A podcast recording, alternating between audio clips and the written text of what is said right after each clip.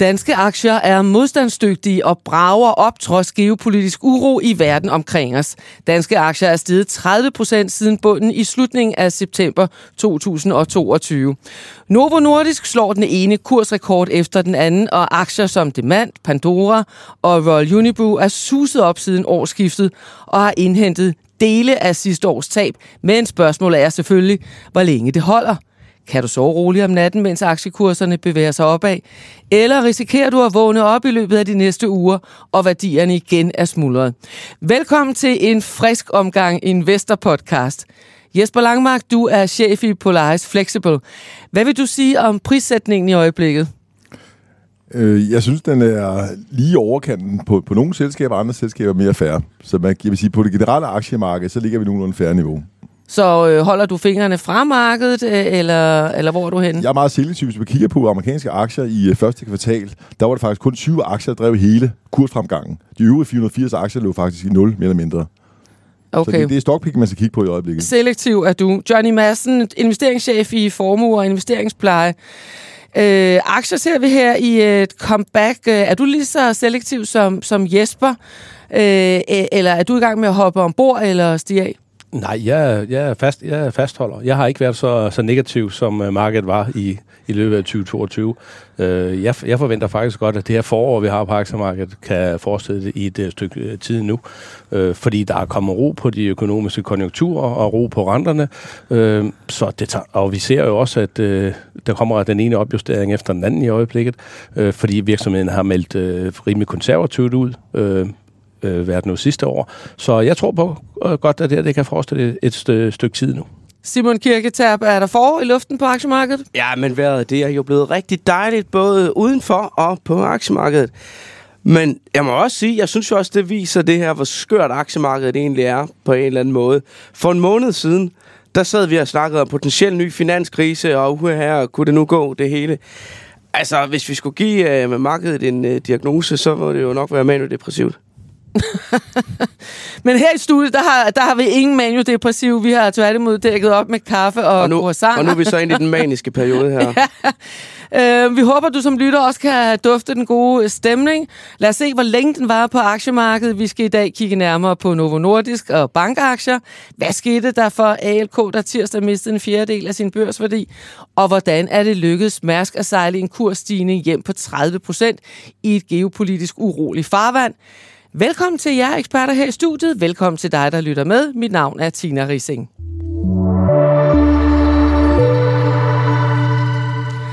Novo Nordisk opjusterede for nyligt forventningerne, og aktien galopperer ud af så vildt, at investorerne næsten ikke kan følge med, hvis man sætter sin købskurs for lavt. En aktie koster omkring 1.155 kroner, og markedsværdien er mere end 2.500 milliarder kroner. Novo Nordisk er næsten 10 gange mere værd på aktiemarkedet end AP Møller Mærsk.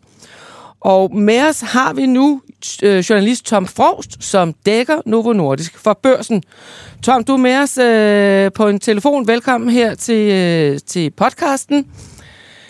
Tak skal du have, Tina. Endnu en opjustering fra Novo Nordisk så vi her for nylig, og aktiekursen går i rekorder. Hvad er baggrunden for opjusteringen? Ja, da Novo Nordisk lagde sådan fra land i, i 23, var efterspørgselssituationen for det her nye fedmemedicin ved Govo jo så fortsat usikker, og, og mange havde også regnet med, at det ville tynde ud i receptvæksten for Ozempic, der jo primært er beregnet til diabetesbehandling, men som lidt øh, fungerede som erstatning for Vigovi øh, under forsyningsvanskelighederne sidste år. Samtidig er Novo kendt for at give en lidt forsigtig prognose tidligt på året, som så kan justeres, når der er lidt mere klarhed i løbet af året. Men ja, lægerne i USA er jo rent over ende af folk, der har, har mere fedt på sidebenene, end de ønsker, i, i en grad, som, som slet ikke var ventet øh, ved årets indgang. Og øh, det sker så samtidig med, at der er øget fokus på vægt inden for diabetesbehandling, hvor, hvor den her type af GLP-1-stoffer, som, som Wegovy og Ozempic er en del af, rykker op i behandlingsregimet, hvilket vil sige, at, at den type lægemidler udskrives tidligere i behandlingsforløbet end før i tiden, og i højere grad er det nu familielægen, der, der laver recepterne, og ikke kun øh, specialister. Så, så den her opjustering, er det, øh, øh, at det eksploderer så, så voldsomt, er det noget, der kommer bag øh, altså på, på Novo også? af den øh, efterspørgsel, der er på deres, øh, på deres midler? Altså, alle vidste, der kom en opjustering. Jeg tror, at i går skrev Deutsche Bank i en kommentar, at man skulle være fra en fjern stamme i Amazonas, for ikke at have ventet en opjustering for nogen nordisk.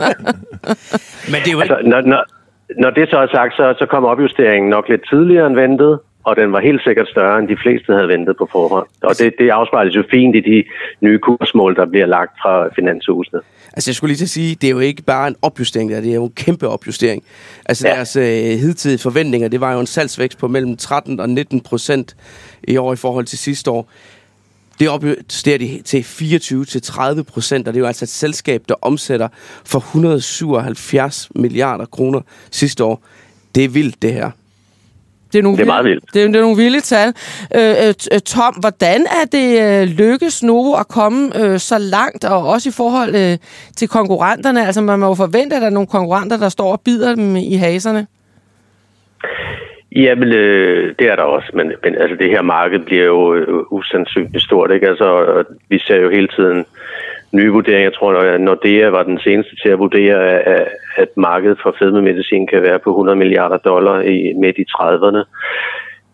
Øh, det, det, det tror jeg er det højeste bud indtil videre. Og øh, Novo har jo været i gang med det her i 25 år, da man, da man opdagede, at som, det er som en bivirkning på, på de her GLP-stoffer, som man egentlig udviklede til diabetesbehandling, men så, øh, at patienterne tabte vægt. Øh, og Wegovy er så anden generation af GLP-stoffer, som både bruges diabetes og øh, til fedmebehandling. Og der er orale versioner undervejs, som flere konkurrenter ikke har. Men altså, blandt konkurrenterne er det især Eli Lilly, der, der er godt med, og som formentlig senere i 23 vil få godkendt en, en medicin, der kan give vægttab over 20 procent. Og når man hører, hvad eksperterne siger, så forudser de, at de to vil være de førende rivaler på området de næste 10 år mens mindre konkurrenter, der har produkter med lidt mindre vægttab, vil så forsøge at bane sig vej ind i markedet ved at tilbyde produkterne til en billigere pris. Og nu sagde du det her med, at det er familielægerne, som, som også går ud og, og forhandler produktet. Vil, vil den her efterspørgsel, øh, vi kender jo alle sammen til at have for meget øh, på, på sidebenene, men, øh, men den her efterspørgsel, er det en, der vil brede sig, og, og kan alle få adgang til, til øh, Novos midler? Øh, ja, hvis de vil betale for dem, ikke? Øh, så, øh, og, og, og man kan få en læge til at udskrive en recept for det, så, øh, så, så ja. Men, og de, de lande, hvor det er lanceret selvfølgelig. Øh, I Danmark og i Norge, hvor det også er lanceret, at der er ingen tilskud, fordi øh, lægerne eller myndighederne endnu ikke mener, at øh, man får nok ud af det til den pris, øh, Novo øh, har lanceret med. Nu, nu har du jo øh, dækket Novo Nordisk for, for børsen i en årrække. Hvis man skulle ligesom også have de kritiske briller på om, om, omkring øh, den her forretning, og hvor, hvor, hvor, godt det går, har sagt. Hvad er det så især, du er, er nysgerrig på? Nå, men lige, altså, alt handler om fedme lige i øjeblikket, ikke? Øh, når, når det er Novo og GLP-1. Det, det, al væksten kommer derfra, men, og, og så mister man lidt fokus på resten af forretningen, øh, når, når, når det er semaglutid, semaglutid, der blinker øh, hele tiden. Men noget af det, der er også er fokus på øh, i øjeblikket, er jo forsyningen af lægemidlet. Det er jo helt vildt vigtigt, og Novo Nordisk melder jo i forbindelse med opjusteringen, at de har endnu en underleverandør på plads, og der kommer forventeligt en mere i løbet af andet halvår, samtidig med at, at selskabet selv investerer i, i yderligere produktionskapacitet. Så det, spørg- det store spørgsmål er sådan set, hvilken efterspørgsel Novo Nordisk kan kapere på, på hvilke tidspunkter, og, og, og hvordan den sammenligning er skruet sammen hos konkurrenten Eli Lilly, som også kæmper med kapacitetsudfordringer. Bliv lige hængende, Tom. Lad os lige høre her lidt i studiet, øh, Johnny Madsen. Øh, hvordan vurderer du opjusteringen øh, for Novo Nordisk, og hvor ser du eventuelt en risiko? Jamen ja, det er helt klart en, en kanon opjustering, ikke? og Tom er jo inde på det, at det er jo ikke et efterspørgselsproblem, det er mere et udbudsproblem. Novo kæmper jo med at få produktionskapacitet op, og det er jo en fantastisk situation at være der som, som virksomhed. Og øh, Tom har jo selv øh, tidligere i august lavet en artikel om, at øh, Novo ovenikøbet er anden generation af det her på, på, på plads øh, på vej, som, som overgår øh, øh, ved Vegovi, og måske med vægttab på over 25 procent, ikke? Øh, og måske at deres patenter løber helt frem til 2040. Det er jo fantastisk, som investor kan, kan se, se ind i sådan en lang vækstrejse. Selvfølgelig forudsat, at der ikke kommer noget, nogle øh, u, uønskede langsigtede bi, bi, bivirkninger undervejs. Det er jo altid det, man skal huske på, at der kan jo dukke noget op. Men samtidig, så er der også det kæmpe potentiale i, at jamen, hvis, øh, hvis man anerkender, at øh, fedme så for, for, for alvor er en sygdom, og den har utilsigtede øh, øh, hvad er noget, bivirkninger på kroppen, på organer, og man slider sin led op, og måske kunne det kunne det betale sig at sætte ind noget tidligere, så når man undgår hospitalsindlæggelse senere, jamen, så er der jo et kæmpe potentiale for, for, for Novo der også. Men lad os lige høre, jamen, jeg bare, du, fordi du startede med at sige, at du, har, du, du øh, holder på dine aktier i øjeblikket. Hvis man sidder derude som investor og, og lytter med til det her, vil du så anbefale, at man hopper med ombord, øh, øh, eller hvordan ser du på det? Jamen, jeg synes helt klart, man skal have en vægt i Novo Nordisk. Vi har haft den som vores klar største position igennem længere tid. Øh, vi løber lidt ind i din udfordring inden længe, at øh, den må vægter alt, alt for meget. Så, mm. og, og det er også det, man som investor løbende skal kigge på. Mm. Kommer den til at udgøre for meget af ens portefølje? Der kan altid ske noget utilsigtet, og det er det, man altid skal huske på. Selvom det, det blinker øh, altså, af guld for enden af regnbuen, ikke, så kan der altid ske noget utilsigtet, og, og en gang imellem, så er det også et godt råd lige at tage toppen af beholdningen. Johnny, jeg er simpelthen lige nødt til at spørge om øh, en ting. Det er, altså, lige så længe jeg har kendt dig, der har du talt varmt for den her Novo-aktie. Ja. Hvordan var reaktionen på kontoret, da den her opjustering kom i sidste uge? Jamen, det var selvfølgelig super glæde. Altså, det var, det var der ingen tvivl om. Øhm, vi har jo længe gået og tænkt på, hvornår skal vi reducere, hvornår skal vi reducere, ikke? Og, ja, og, og, og, og, og vi, vi kan jo, det er jo, det er jo mere af nød end af lyst, at vi i givet fald skal reducere, fordi jeg kan ikke se andet, end at det er en blinkende fremtid, at de, at de øh, kigger ind i. Men selvfølgelig kan man løbe ind i kortsigtede kapacitetsproblemer, det skal man huske, og der kan risikere, at det dukker nogle øh, langsigtede mm. u, uh, uønskede bivirkninger op. Det skal man også stadigvæk huske. Så, så, så, så selvom at, at det ligner guld, så skal man også passe på, at, øh, at træerne vokser ikke ind i himlen. Altså her i podcasten, der har vi jo haft uh, Novo op at vende som emne ret mange gange nu. Men nu er jo bare nærmest umuligt at komme ud, udenom ja. øjeblikket. Det kører ja. bare derud af. Og de seneste tal, jeg så, der udgjorde øh, Novo jo langt over 50 procent af den samlede markedsværdi i, øh, i det danske aktiemarked. Så det kan vi i hvert fald bruge som belæg for, at vi bliver ved med at tage den op som emne. Vi kan ikke komme udenom den. Øh, Jesper, lad os lige høre. Stod du også og klappet, da opjusteringen øh, kom? Ikke sådan, fordi jeg vil sige, jeg har været investor over 20 år, så jeg har ikke ligget handlet frem og tilbage i den. Jeg fokuserer ikke så meget på det korte sigt, ikke mere på det lange sigt. De strukturelle trends, de er eksponeret til, og dem synes jeg stadigvæk er intakte. Så timing, om skal man købe nu, det kan jeg ikke forholde mig til. Men mm. hvis jeg havde en nyfødt søn eller datter, så ville jeg købe til deres børneopsparing. Det vil du. Fordi, på lang sigt er det stadig en strategisk god investering. Mm. Om de næste 3-6 måneder, det ved jeg ikke, men de er bare eksponeret til nogle strukturelle trends, som er enormt attraktive. Og så er det en stærk ledelse, god virksomhed, men også eksponeret til. Så hvad tænker du om, om den prissætning, der er på, på aktien lige nu? Jamen altså, det, det kører lidt op og ned. Altså, det kan godt være måske kortsigtet, at den er måske lidt for dyr, men den skal nok indhente. Det er en compounder-aktie, så det kan godt være, at den står stille de næste 6 måneder, men på lang sigt, så er det stadigvæk en rigtig god investering. Det er jo også en aktie, hvis man ikke har haft den, så har det været stort set umuligt at følge med det danske marked, fordi det har været den helt store trækhest, siden øh, vi egentlig ramte øh, toppen i øh, november 2021. Der har ikke været nogen nedtur i Novo-aktien. Mm. Men den er bare øh, kørt videre. Men, men Simon, uanset hvad, øh, vi har jo set, undskyld, Novo slå sin egen rekord flere gange. Skal man ikke også som investor passe på, at øh, træerne ikke vokser ind i himlen? Absolut. Man skal da altid overveje, hvordan man ligger eksponeret i sin portefølje, og ikke uh, have 70 øh, procent af sin formue placeret i Novo-aktien. Altså, uh, Johnny, du plejer jo altid at sige spredning og redning, og det, uh, den trækker jeg lige frem fra skuffen her. Uh, fordi det, det, jamen, der, kan jo, der kan jo komme et eller andet, og, uh, og tænke 5, 6, 7 år tilbage, der var historien om, uh, om Novo også en anden der snakkede vi om, om det øh, overhovedet var muligt for dem at opretholde de her tocifrede vækstrater, om de nogensinde ville komme derop igen. Og de var ude to eller tre gange og nedgradere deres langsigtede øh, vækstmål. Og det sad jo aktien midt over. Den faldt øh, omkring 50 procent øh, på, på den øh, vækstkrise, de var inde i der. Så altså selv Novo kan jo blive mødt af modstand. Det har mm. vi set før. Og derfor skal man jo huske måske lige at, øh, at trække vejret ind og øh, tage en dyb indånding og... Øh, og rette sin portefølje lidt til, sådan så at den ikke bliver alt, alt for stor. Men det er jo altid svært at sælge en vinder. Vi spurgte også øh, finansdirektøren hos Novo, Carsten Munken Knudsen, om han ikke havde lyst til at være med her i dag, men han ville ikke udtale sig før efter kvartalsrapporten øh, 4. maj. Tom Frost, øh, hvad vil du især holde øje med med, med næste regnskab? Ja, det, det bliver jo let at få et dybere indblik i, hvordan for væksten den fordeler sig i forhold til det, øh, analytikerne i øjeblikket venter for Ozempic og Vegovi, og måske sådan skabe et billede af, om nogen fortsat er lidt til den konservative side i prognosen, eller, eller om der er skruet helt op for optimismen. Og så er forsyningssituationen og, og investeringerne i produktionskapacitet selvfølgelig i fokus. Her, her øh, i, i foråret, øh, ved siden af kvartalsmeddelelsen, så kommer, er der jo også fokus på øh, den orale version øh, af, af semaglutid. Øh, så det her stof, som er inde i, i Vegovi, hvor Novo øh, har øh, undersøger nogle højere dosis, og der kom, kan komme data, øh, der, og, og, hvor målet er at vise den samme effekt i en pille, som man får med en indsprøjtning af Vagovi. Og hvis øh, det lykkes, så åbner det jo markedet endnu mere. Og øh, her til sommer er den vigtigste begivenhed for Novo Nordisk nok det her studie, der hedder Select, hvor man undersøger, om det vægttab, man opnår med fedmemedicinen, også reducerer risikoen for, for hjertekartilfælde.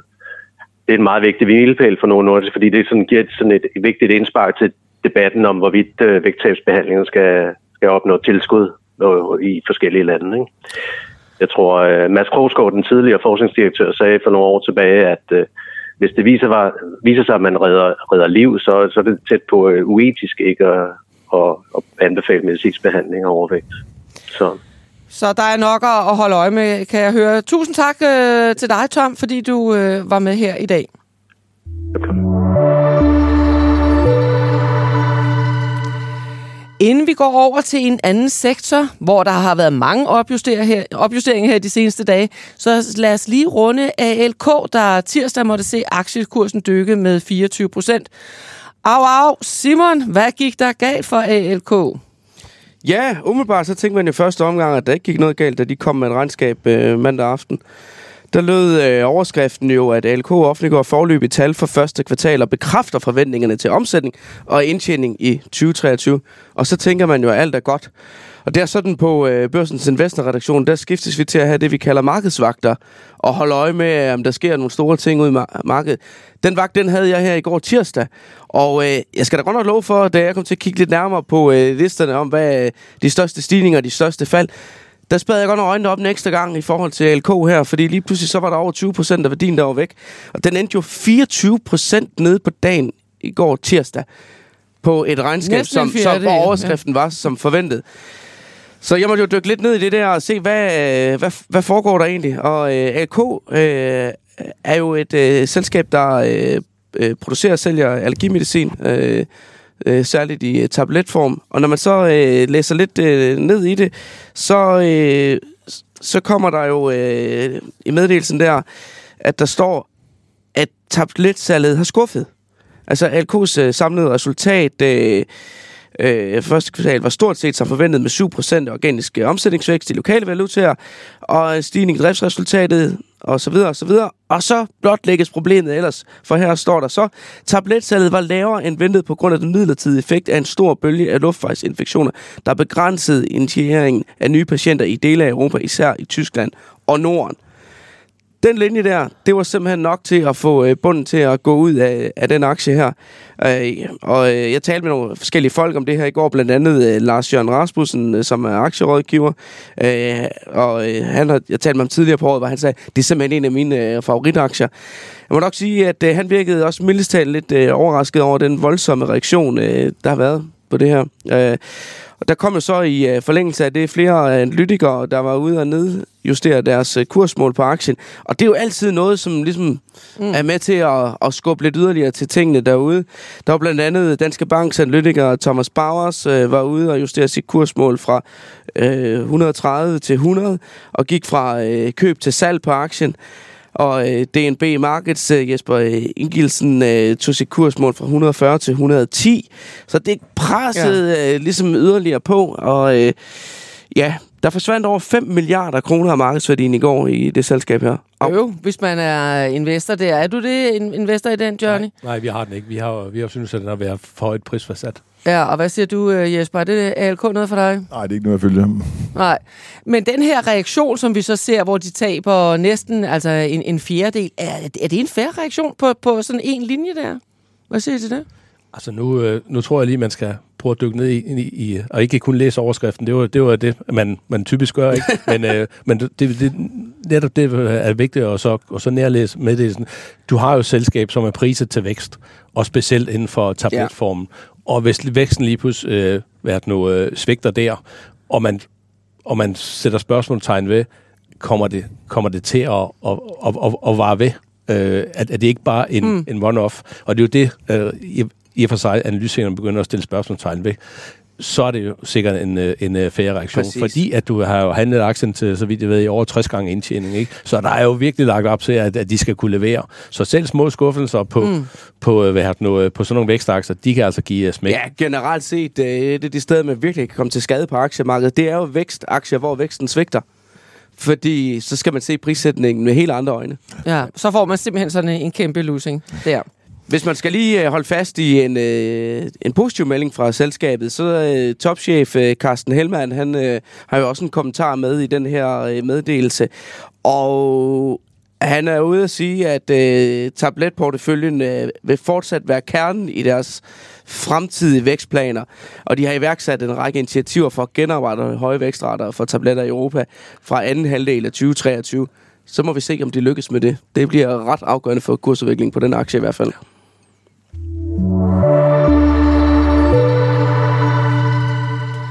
Banker, banker, banker opjusterer på stribe på grund af stigende renteindtægter. Jyske Banker, Arbejdernes Landsbank opjusterede her for nylig.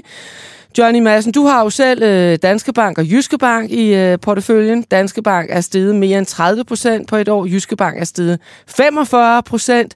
Ser vi toppen nu? Øh, nej, jeg, jeg tror faktisk godt, at de kan forestille sig et stykke tid nu. Og grunden til det, det er, at altså, banker har jo i rigtig mange år været en hadet sektor, og der har jo kommet den ene møjse efter den anden, specielt for, for, for Danske Bank. Så investorerne er gået langt, langt u, udenom dem, og man har handlet banker til, til nogle meget, meget, meget lave multiple, ned omkring øh, måske en øh, kursændre på 0,4-0,5 nu ser vi lige pludselig, at, at at tingene ændrer sig.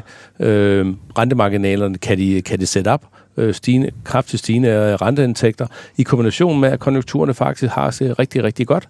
Så det er jo øh, bare et øh, drømmescenarie for bankerne, og nu ser vi så, at deres prisfastsættelse, øh, der er vi oppe at handle i niveau øh, 0, 7, 08, 09 til kurs Inter. Vi engang kommer op i kurs Inter ved, ved værdi på de her banker, og du handler til en 7-8 gange den forventede indtjening for øh, 2023, uden de kommende opjusteringer. Der kommer sikkert flere, men der, hvis ikke at, øh, der sker noget uventet.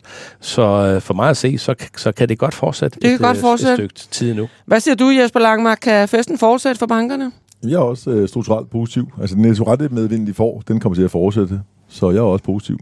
Og det er også interessant med sektoren her. Det er udover bankaktien, der er vurderet til under indeværdi, kan du købe den ansvarlige kapital ETE'er, også til en fine yields. Jyske nykredit omkring 9% øh, i rente, til de bliver kaldt på et eller andet tidspunkt. Så der kan du også få en god forretning. Mm-hmm. Så banker generelt, både den ansvarlige kapital og equity, synes jeg er meget interessant. Så skal man så over i markedet for kreditobligationer ja, for at fiske dem. det skal du. For ja. at fange dem. Men lad os lige se uh, Credit Suisse og, og kollapset i Silicon Valley-banken. Er det ikke nogle røde uh, lamper, uh, der blinker, når man kigger på... Uh, finanssektoren og bankerne? Der var jo panik med det samme, fordi der skete i Credit Suisse, det var, at dem, der havde den ansvarlige kapital, og det, der hedder AT1'er, de tabte pengene før dem, der havde equity. Ja. Og det er ikke særlig normalt. Nej. Så markedet kollapsede fuldstændig om morgenen der. Det, der skete så, halvanden time efter nyheden kom, det var, at ECB gik ud og sagde, det sker ikke i Europa.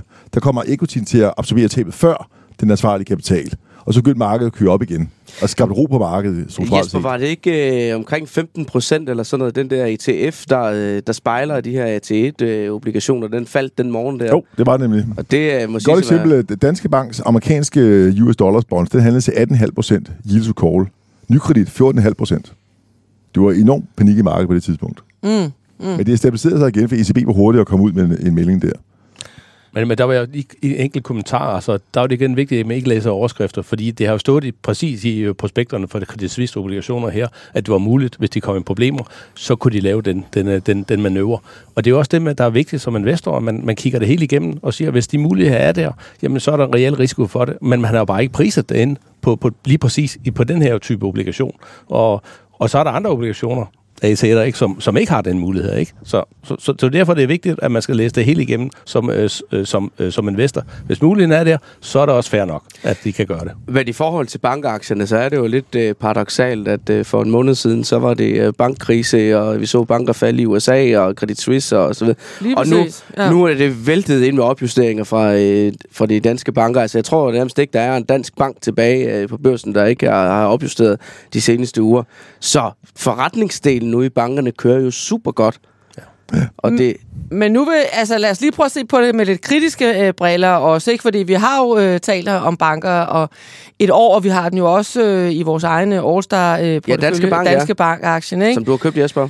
som, som Jesper har købt. Ikke? Øh, lige præcis den der krisestemning, der jo også har været tidligere omkring bankerne. Jeg kan ikke lade være med at sidde og tænke på, kan man som investor være sikker på, at øh, vi har stadigvæk altså en masse uro geopolitisk omkring os. Vi har set øh, lidt uro i Finans Credit Suisse. I siger så, I dækker den lidt ind. Øh, men kan man som investor være sikker på, at bankerne er, er polstret, hvis det alligevel skulle ende med en hård landing? Er man sikker øh, som, som aktionær? Du er altså øh, 100% sikker, men jeg vil sige, at du står i en helt anden situation nu. De er markant bedre polstret. Og de her banker, som, er- som er gået, gået nedenom og hjem, altså, øh, de har jo været udfordret på deres forretningsmodel igennem længere tid, og så er de amerikanske, de har taget en mega risiko, øh, både på udlån og også på, på deres øh, obligationsbeholdninger.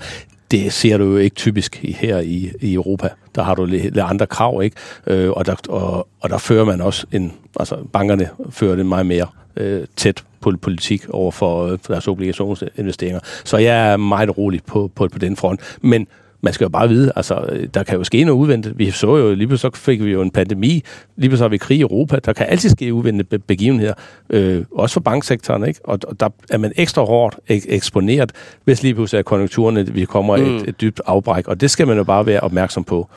Men det, der generelt set sker både på bankerne og ude i markedet nu, det er jo den der recessionsrabat, der har været lagt ind. Øh, den er ved at forsvinde ud, fordi den recession, som har været den mest ventede nogensinde nærmest, den kører forbi, ser det ud Ja, til. lige pludselig, så, så gør den i hvert fald, eller i øjeblikket mener. Hvad, hvad, hvad siger du, øh, Jesper? Du, du talte om, om stockpicking, altså du er selektiv. Ja. Er der noget, du vil anbefale her om, omkring bankerne? Jamen, jeg- synes, Jyske og Danske Bank er godt øh, bud, fordi de handler pænt under indre værdi. Men i forhold til kapitalisering, går du 15 år tilbage, så havde bankerne omkring øh, 6% egenkapital i forhold til risikovægt af aktiv. Det tallet er 18% i dag. Så de er tre gange så meget polstret i dag. Så mm. der er masser af solvens i bankerne. Der er masser af regulering. Det kan være plus og minus. Men en ting er sikkert, det er, at kapitalen, de har til rådighed, den er meget større end tidligere. Så er du ikke usikker på, øh, på banksektoren? Det er jeg ikke, nej. Igen, selektivt. Jeg har ikke de amerikanske banker her, og heller ikke Credit Suisse.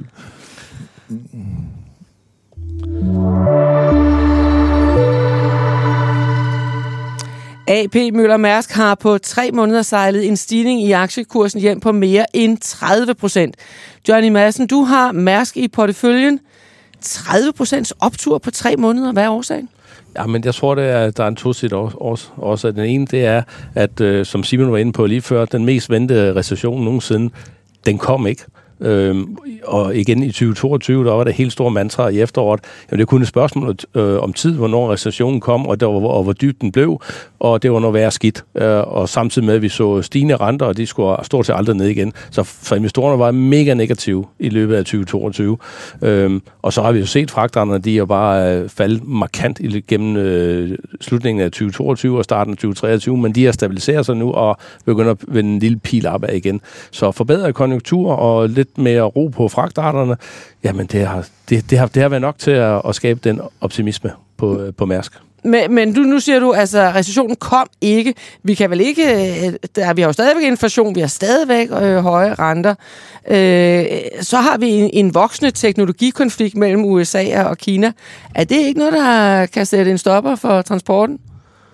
Det kan det, men jeg tror ikke, man kan afblæse recessionen. Spørgsmålet var, hvor dyb den bliver.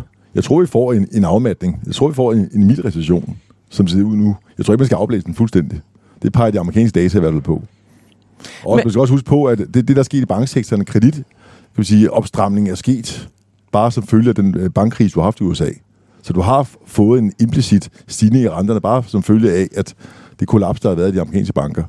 Så der er kreditopstramning rundt omkring, og det peger på, at vi nærmer en eller anden form for, recession. Om det er hård eller mild, det ved vi ikke. Men lige nu tyder det på, at det bliver mild recession, vi kommer til at ramme. Mm. Og vi ser jo i hvert fald stadigvæk, at folk skal have sejlet varer rundt øh, på, på verdenshavene.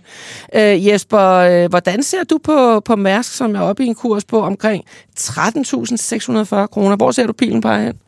Jeg følger den ikke så tæt. Øh, jeg er enig med Johnny. Det, den, den kører meget på, på makro. Hvad udsigten er for makro det kommende stykke tid. Mm. Og det er, vi troede, det virkelig blev en kæmpe recession, men, men nu ser det ud til at blive en mild recession. Og derfor er den stedet kraftigt. Inden, øh, da, da vi gik ind i året her, der, øh, der lavede jeg en liste over fire aktier, som jeg mente, man skulle holde ekstra godt øje med i år. FM og Mærsk var en af dem. Jeg må da sige, øh, jeg er da personligt ret overrasket over den kursudvikling, vi ser i aktien nu. Fordi jeg troede egentlig sådan lidt, at vi havde udsigt til det der rekord øh, store udbytte. Var det 4.000 300, 4.300. Ja, ja øh, kroner, der blev udbetalt. Jeg troede faktisk, det var årsagen til, at der var mange, der, der sad og holdt fast i den.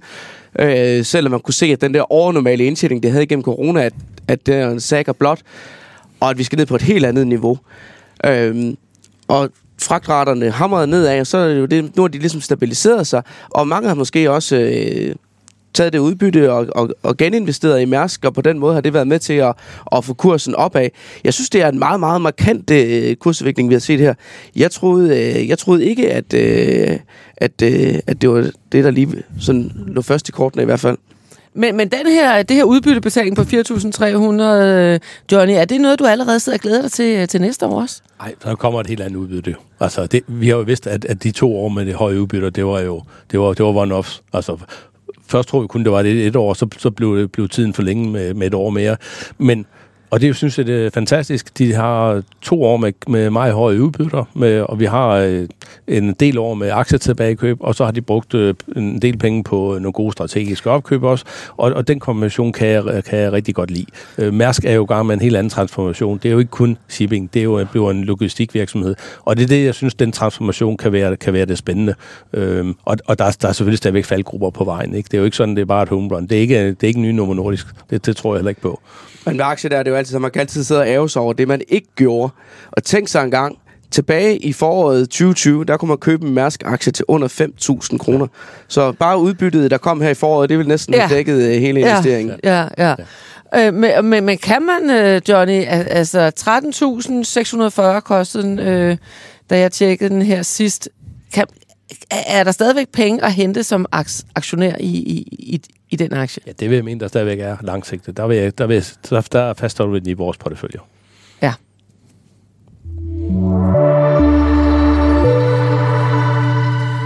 Inden vi skal runde vores All-Star-portefølje, hvordan den har det i de her, den her lille opturs forårstid, så er vi kommet til det punkt, der hedder Simons overraskelse. øh, det vil noget, vi har fundet på her i dagens anledning, øh, fordi øh, Simon han vil gerne overraske os og lytterne. Hold da op, Tina, du får det talt godt op. det.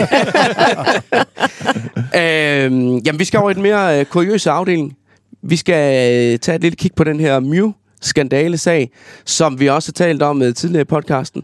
Det er øh, den her his- vanvittige historie om øh, den her såkaldte tech-komet, der skulle børsnoteres øh, her tilbage i marts måned, hvor det øh, viser sig, at øh, korthuset falder fuldstændig sammen på øh, tvivlsomme regnskabsværdier og en, øh, og, og en stifter, der til synlandet har løjet om øh, stort set øh, alt, øh, han kunne komme i nærheden af. Opdigtet fodboldkarriere, doktortitel, øh, uddannelse og også øh, påstået kunder i, øh, i det her foretagende, gjorde jo, at børsnoteringsprocessen jo faldt fuldstændig fra hinanden, og øh, at øh, til sidst Nordnet, som jo var øh, tegningspartner på aktierne her, måtte gå ud og sige, det vil vi simpelthen ikke stå model til.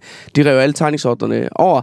Og øh, selvom at det bestyrelsen i selskabet faktisk forsøgte at køre noteringen igennem, til trods for at alle de ting var kommet frem, så var de nødt til til sidst at sige, okay, vi har ikke anden vej udenom og, øh, at sige, det bliver ikke til noget det her. Vi må, øh, vi må trække øh, noteringen. Få dage efter gik selskabets øh, vigtigste datterselskab i rekonstruktion, for de var så presset på likviditeten, at øh, man kunne se, at de havde ikke engang øh, øh, penge på kontoen til at udbetale lønninger for marts måned, hvilket også betød, at på den sidste dag i marts, så gik hele koncernen konkurs.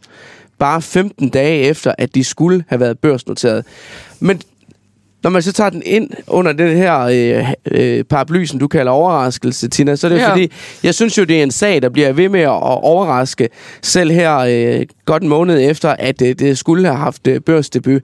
Vi bliver ved med at grave lidt i den sag, øh, min, øh, jeg og min makker Emil her. Vi har blandt andet øh, haft en øh, historie om børsrådgiveren øh, Seahouse Capital øh, allerede havde det næste selskab øh, på vej i pipeline, som skulle øh, børsnoteres af dem, som også var et selskab med rod i regnskaberne.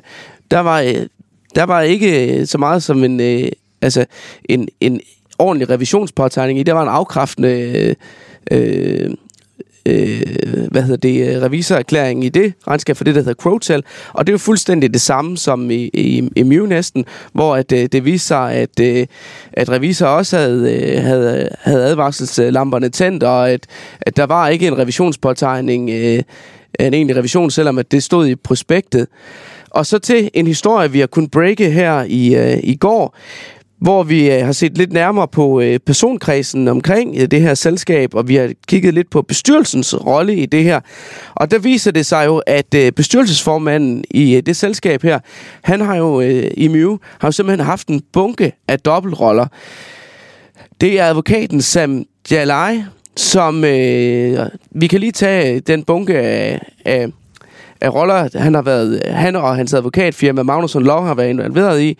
De har været advokat på aktieudbuddet, juridisk rådgiver for selskabet, han har været bestyrelsesformand, han har været aktionær, samt han har haft en rådgivende rolle i ekspertudvalget for god selskabsledelse i børsnoterede vækstvirksomheder. Så er pladen da næsten fuld. Det må, det må man da sige. Og øh, der har vi øh, der har vi talt med øh, blandt andet øh, associeret professor på CBS, øh, Therese Strand, der øh, har undervist i øh, god selskabsledelse i 13 år. Og jeg må sige, det er meget krasbørste citat, hun giver på den her konstellation. Hun siger, jeg har aldrig set den kombination af dobbeltroller, at nogen netop er, er ejer, formand i bestyrelsen, prospektrådgiver og partner i virksomhedens advokatfirma. Det lyder som et perfekt setup til et katastrofalt resultat, og det fik de også. Det fik de så, ja. Sam Janai der, han er så ude og forsøge på at forsvare sig lidt med at sige, at hans rolle den blev øh, lojalt oplyst i selve øh, memorandummet for at sikre fuld transparens og gennemsigtighed for investorerne samt markedet. Det, der så også er opsigtsvækkende, det er, at øh, hans øh, tidligere medpartner i Magnusson Law, Law, Nikolaj Jul Hansen, som stoppede der i efteråret sidste år, han er ude decideret at undsige ham her i børsen. Han siger simpelthen, at øh, det, han har set øh, Magnusson Law og, øh, og, og Sam Delay er ude og lave her efterfølgende, at det strider mod, hvad han forbinder med god forretningsførelse og det etiske kodex, han, man arbejder ud med øh, fra i advokatfirmaet, da han var der. Han siger, at man har haft hvor mange kasketter på, og for mange. Det, det, lyder Det var lige den sag, sådan lige hurtigt Ja. løbet igennem. Ja, og, og man kan den, jo så læse, læse mere om den, den bliver på. ved med at overraske, Ja. og jeg tror ikke, vi har fået den sidste overraskelse Nej, endnu. det lyder fuldstændig vanvittigt. Hvad siger sådan et par gavede investorer, som jeg er til sådan en sag her? Ja, det er jo mega trist, at, øh, at der kommer sådan en sag. Men jeg synes, det er super fedt, at den blev afdækket, inden det blev børsnoteret, i stedet for, at den var faldet fuldstændig fra hinanden. Ikke? Men det, det skriver jo på, at man virkelig skal stille nogle højere krav, og man skal få, få, få tingene læst ordentligt igennem. Og igen, som man vester, man skal virkelig læse hele prospektet, og man skal læse det kritisk. Formand her, han har selv været med til at udarbejde 28 anbefalinger øh, for god selskabsledelse i børsnoterede vækstvirksomheder i et øh, udvalg under den øh, forening, der hedder øh, FBV. Øhm, og dem er han også på kant med, de anbefalinger. Det er udvalgsformand Steffen Hegård, som tidligere har været IR-chef i Top Danmark. Øhm, han, øh, ham har vi også talt med, og han siger faktisk, at, øh, at det her det giver anledning til, at øh, man vil se på de anbefalinger igen, mm. for at hindre, at øh, noget lignende kan ske igen. Jeg tror ikke, vi når mere med din øh, overraskelse, Simon. Nej. Øh, vi, vi skal til vores øh, All-Star øh, øh. Lad os lige få vores lille breaker. Og nu har vi lige præcis 5 minutter til at gennemgå vores øh, All-Star portefølje for at høre, om den også har nyt godt af de stigende aktiekurser. Simon, hvordan ser det ud? Ja, Jesper, det er noget med, at du skal skynde ud af døren for at mødes med nogle investorer, jo. så øh, vi må hellere, øh, vi må hellere øh, tage en hurtig gennemgang her. Men vi kan jo lige tage øh, Danske Bank, som øh, du jo har øh, købt ind til porteføljen, øh, Jesper den, øh, den dykkede jo desværre ned under vores købskurs, øh, under alt det banko. Den gode nyhed, det er, at vi faktisk er op og øh, ramme købskursen på den. Og det gør jo også, at øh, vores portefølje den har klaret sig sådan okay godt her de seneste uger. Vores porteføljeværdi, den er nu 624.000 kroner. Startkapitalen var 600.000. Og vi skal helst have et overskud, sådan, så vi har noget at give ud til velgørenhed. Hvad tænker du, Jesper, om det hele? Jamen, helt overordnet set skal man huske på, at øh, der er et alternativ til aktier i øjeblikket. Du kan sætte dig i hængekøjen og få 4% i rente øh, i en et, måned, et, et års Kuiper-rente. Så er du gå ud og tage kreditobligationer, god kvalitet, til en 10% i rente, og derfor er afkastkravet også til aktier. Det er relativt højt, for man skal gå ind i dem. Og hvis du kigger på, på bankaktierne her, de har jo medvind igen af opjusteringer af nettoretindtægterne, og derfor mener jeg også, at man skal fastholde sin eksponering til bankaktier. Og det er jyske, danske, særligt dem under indre værdi. Og jeg kan også godt lide de nordiske aktier. Der er lidt mere, mindre risiko i forhold til nogle af de sydeuropæiske. Jeg kender dem heller ikke så godt. Så jeg er meget konfident på, på danske og hvad hedder nu, øh, jyske fremadrettet. Så er der en af vores nye aktier i porteføljen, det er Top Danmark. Den ligger sådan nogenlunde det, vi har købt den til. Øh, Alibaba, øh, den, øh, den talte vi om sidste uge herinde, Jesper. Det var Ole Søberg, der købte den ind. Ja. Jeg tror nok, øh, vi to vi var lidt mere skeptiske end, øh, end Ole. Den er vi nede med, øh, med 5% på. Øh, så ellers øh, en, øh, en god nyhed for os, det var jo opjustering fra Demand, som var med til at trække en stor nu op. Øh, de ligger jo og konkurrerer på høreapparatområdet. Så øh, det har givet lidt positiv medvind til porteføljen. Øh, Johnny, du sidder lige og kigger på, øh, på beholdningen lige nu. Øh, kan vi lige få investeringschefens... Øh, Ja, men som, som sidste gang vi var hen, der diskuterede Okay. også. Jeg, jeg synes stadigvæk, nogle nordisk mangler. ja, jamen det, øh, det, det er jo svært at være uenig i med den udvikling, vi har haft. og, det, og, det, og det diskuterede vi også sidste gang. Jeg synes, det er stadigvæk et, Og der er et ikke sket fantastisk noget, hvad er selskab. det for Nej, noget? nej. Så. Ja, men det er lige godt pokkers væk at få den, den. Det må vi bare... Men, men altså, vi man skal også huske på, som, som Jesper var inde på, man skal passe på med at spore omkring på det korte sigt. Altså, det er jo næsten umuligt, altså på 3-6 måneders sigt, hvad der, hvad der sker der, ikke? Øh, og derfor så kan jeg bedst lide, at det er de strukturelle virksomheder, altså, det er mere strukturelt positiv på, at jeg køber ind i til den portefølje, og derfor at jeg synes, at stadigvæk Novo vil, vil, vil passe der. Vi må se, om vi kan få øh, en af investorerne på vores øh, All-Star-team til at snige den ind i porteføljen øh, på et tidspunkt. Og så håbe på, at øh, det giver noget medvind, hvis det er. Men det er der aldrig nogen garantier for.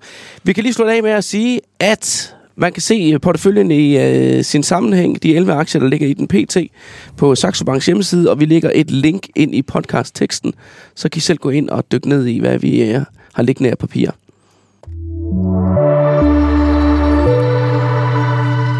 Vi skal til at runde af for denne uges Investor Podcast. Tak til vores veloplagte gæster her i studiet. Jesper Langmark fra Polaris og Johnny Madsen, Formue og Investeringspleje. Simon Kirketær, Børsens investorredaktør. Journalist Tom Forst var med på en telefon. Send ris og ros til os på investor Arjuna Alexander Sørensen stod for teknikken. Mit navn er Tina Rising. Tak fordi du lyttede med.